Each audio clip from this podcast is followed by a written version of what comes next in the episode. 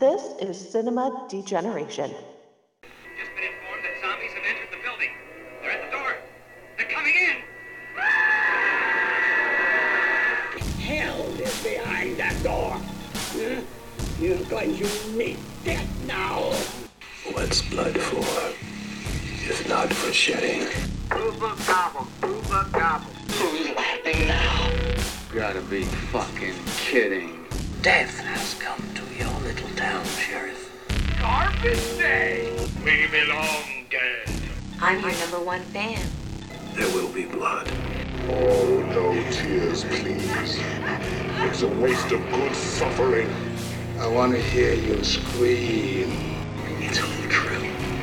The boogeyman is real, and you found him. You know, it's Halloween. I guess everyone's entitled to one good scare, huh?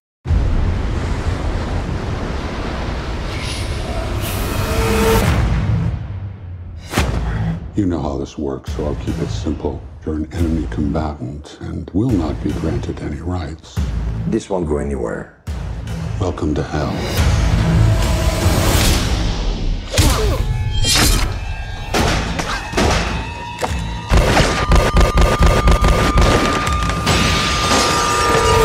Lock down this boat right away. The man's a highly decorated officer and a trained killer. He's been taught to adapt, improvise. Just find him. I need you to tell me what is going on right now. Someone is setting me up. It's time to level the playing field. I believe we should get you one of these. I knew I liked you.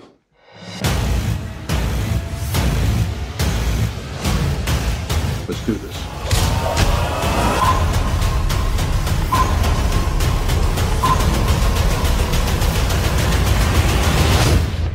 The old days, it was just red wire, blue wire.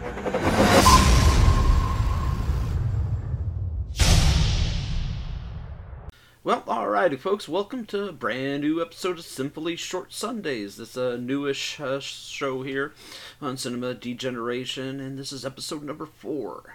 I am your host for the afternoon, Cameron Scott. I am a writer, producer, director, sometimes actor on independent uh, films.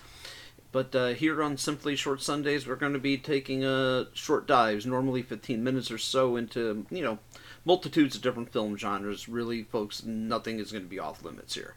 Uh, we're going to be taking on a lesser known film from our extensive watch list and give you our unique takes on these uh, previously unseen oddities, uh, at least unseen by us. Well, let's not beat around the bush and get ourselves right off into it. Today, for episode number four, we are covering Black Water. Now, there are multiple flicks out there with this title of Black Water, but we are talking about the 2018 version. The 2018 action flick starring none other than old school action stalwart Jean Claude Van Damme. First things first, though, second build is Dolph Lundgren as Marco, but not so you'd really notice it. Uh, because he is really only in barely 10 to 12 minutes of this film in the first place, but I'll get into that in more detail later on. Now, this movie randomly showed up on my DVR as if by magic, and I mean, seriously, folks, I have no idea how I it ended up on there at all. I, nothing in my subscriptions or my watch lists uh, would have brought this one to my attention, but hey, it, it just appeared there, so we're watching it. Uh, it is available, however, to watch on Vudu for free with ads. You can rent this also on Google Play, Amazon Prime, Apple TV, Redbox, etc. for about $3.99 or buy it digitally for $5.99 and is currently on DVD for about as low as $8 used uh, new. So it is pretty readily available if you want to seek it out.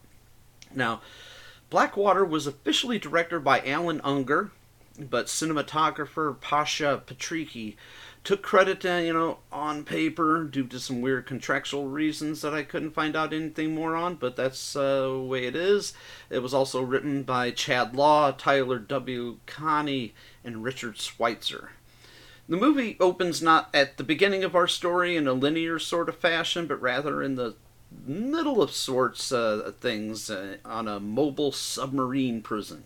And we get some rather ominous dialogue between Van Damme and Lundgren uh, in two opposite cells Lundgren has a real weird accent here, so I'm not sure exactly what he was going for, but it was interesting.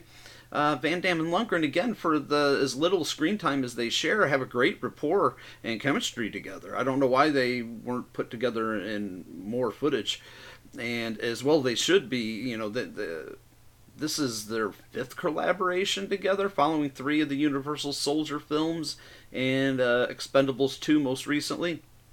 Now, I guess one of my first real questions is why is the beginning of this shot so fuzzy and dark? It doesn't match the rest of the film, and the opening scene is just so er, you know, uh, jarring.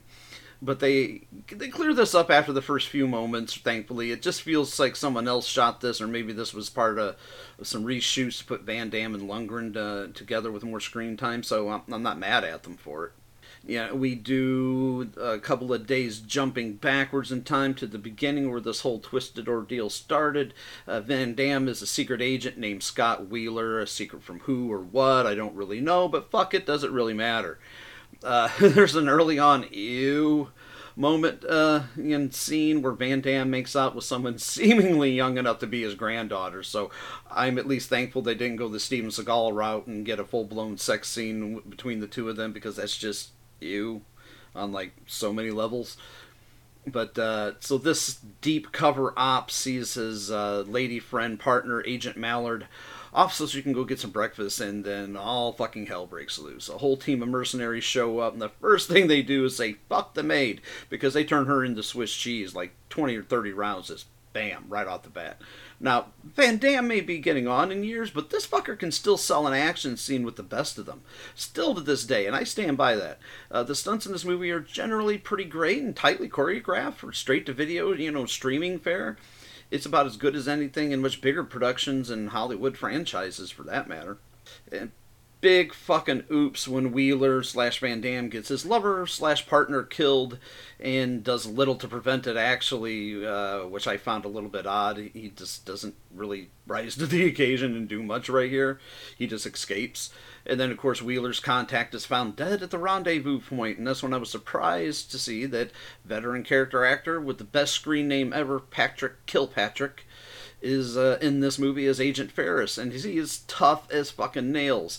If you don't know who this guy is, you should. He's been in over 150 flicks, and if you're listening to this type of show, I guarantee you've seen him more than once or twice. Plus, he shared some screen time with Van Damme in the 90s uh, action yarn Death Warrant as a villain, the Sandman, so he's got some uh, action street cred. Now, this is where things get a little dicey and convoluted over the next 30 or 40 minutes or so. It's all about a thumb drive filled with a bunch of top secret information, CIA ops, double agents, secret prisoners, sleeper cells, double crosses, and no one trusts each other as far as they could throw them, and kind of rightfully so. Now, as much as I do like the film, it suffers in the first hour from the good old bait and switch on the credits and the cover with Dolph Lundgren getting second billing, and his virtual total absence from the first hour is somewhat disappointing. Uh, we get a few shots of him reading a book, a few more shots of him doing push ups, all from the confines of his prison cell. Oh, and did I mention that this submarine is a mobile prison and uh, nobody's ever gotten out of here and nobody ever will? I'm not a betting man, but I'm going to bet money that the boys get out uh, by the end of this. Next uh, up is uh, it's interrogation time for a long time. Very long time. Long, long time.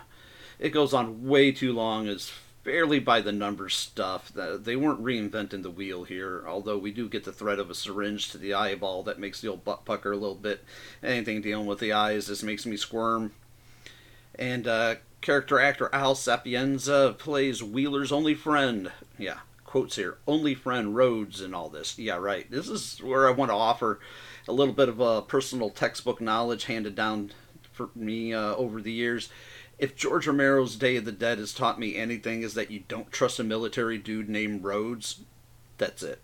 Cut and dried. Let's not play it. You know, just let's just not and play it safe. Now Rhodes uh, kills Agent Ferris. Goodbye, Kilpatrick. you're all done here. You're, you're you're done. Here's your check. Are we surprised that Agent Rhodes is dirty? I mean, I wasn't, but don't worry. Agent Cassie Taylor is here on the job, portrayed by actress Jasmine Waltz. and uh, she's she's gonna help out uh, Scott Wheeler because he's just so damn convincing. Yeah, see what I did there? Damn. Yeah. Now, Blackwater is a movie that throws multiple and multiple action uh, movie cliches at us, such as any maneuver can snap a person's neck. Uh, bad guys are mostly bad shots. See Stormtrooper uh, Training 101. And if you shoot a uh, control panel, it will also make said automatic door close and lock on you. See also uh, see also Star Wars for a quick reference. Now, Blackwater borrows uh, heavily, and I mean heavily, from other uh, action films like you know Escape Plan, you know Crimson Tide, etc., etc. But again, you know I'm not mad at it. It does so in it in a neat way, and it flows pretty well. Now, did I mention, did or did I rather did I forget to mention that Jean Claude Van Damme's son, uh, Chris Van Damme, is also in this movie too? Is uh, Thug number thirty-seven? I mean, I mean Kagan. Kagan. He's Thug number thirty-seven. Kagan. They also have a showdown at one point, a hand-to-hand combat. Then Jean Claude has to remind his son, who still wears the title belt here, and he ain't handing that thing over just yet. Chris does a passable job in the role, but he's just kind of lost in the mix with so many uh, different, uh, you know, uh, thug characters and, and right hand men's and right hands of doom. Now, although the action picks up the pace and is generally very well done, I must comment again that uh, it's a crying shame that Lundgren is treated as an afterthought in this all the way up until the start of Act Three, which you know finally happens, and he kicks all sorts of ass once they release him from his cell. The man is such a formidable force. I just felt like they wasted him. And also, as a little bit of a reminder, it's not an action movie until someone yells "Go, go, go!" in the middle of an action scene at least once, and this movie has it in a couple of times. And right about this time, we get the Great Expendables like line, and where uh, Van Damme says, "In the old days, it was just red wire, blue wire." You, you have to be there, folks. I literally laughed out loud at that one. Now, some things uh, defy uh, logic, but this movie is an action film, you know, and it defies logic at every turn. But Agent Taylor reacts awfully well to being gut shot by automatic gunfire and recovers enough to have some pretty intense fight scenes and, you know, no bleeding, internal damage. At least you know, not that we, not that, so you'd notice it. So go Taylor. I mean, I don't buy it, but you know, get down with your bad self.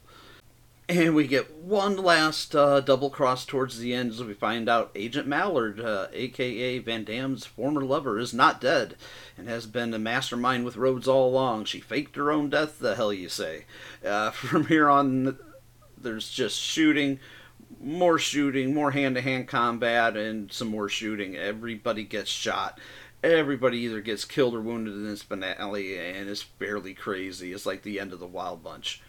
Now, Wheeler and Taylor get off the prison submarine. Uh, Marco uh, Lundgren uh, literally just disappears into the darkness after the action is over with, or does he disappear? Hmm the good guys clear their names uh, post finale with the authorities, and there's much uh, set up for a sequel. And an interesting little uh, last scene at the end with Lundgren that is uh, pretty cool and slightly comical payoff. It almost makes me forgive the, the bait and switch with double billing him, or, or second billing him, rather. Now, folks, I love a good old fashioned action flick, and Blackwater pretty much delivers on every level. There is a bit of a lag with way too much exposition in that second half hour, and the blatant bait and switch with the disproportionately billed uh, Lundgren. But when you have star names in your film, use them as you can, I guess. Uh, other than these little, you know, minor transgressions, I can't knock most of this film. Uh, it was shot with a budget of five million and has a look of a film with a much larger and slicker budget and production value. It's way more interesting than anything the Fast and Furious franchise had to offer in the last decade, in my opinion, anyways. I give Blackwater a solid 8 out of 10. I went in with certain expectations, and those expectations were actually met for once, so, you know, thumbs up. Uh, I guess that about sums things up for this uh, evening and this review. I really want to thank you all for tuning in to the newest episode of Simply Short Sundays. This is still sort of a new adventure, a new ground, I, and I look forward uh, to bringing you more of these little quickie reviews. So keep listening, keep tuning in, keep liking, click subscribe, share our Podbean account, share the posts, share the show And please drop a comment to us uh, and let us know what you maybe like to hear our take on next. And maybe we'll review it. All right, well, signing off for Simply Short Sundays on Cinema Degeneration. I have been your host, Cameron Scott, and I have been reviewing and dissecting Black Water from 2018. Thanks for listening.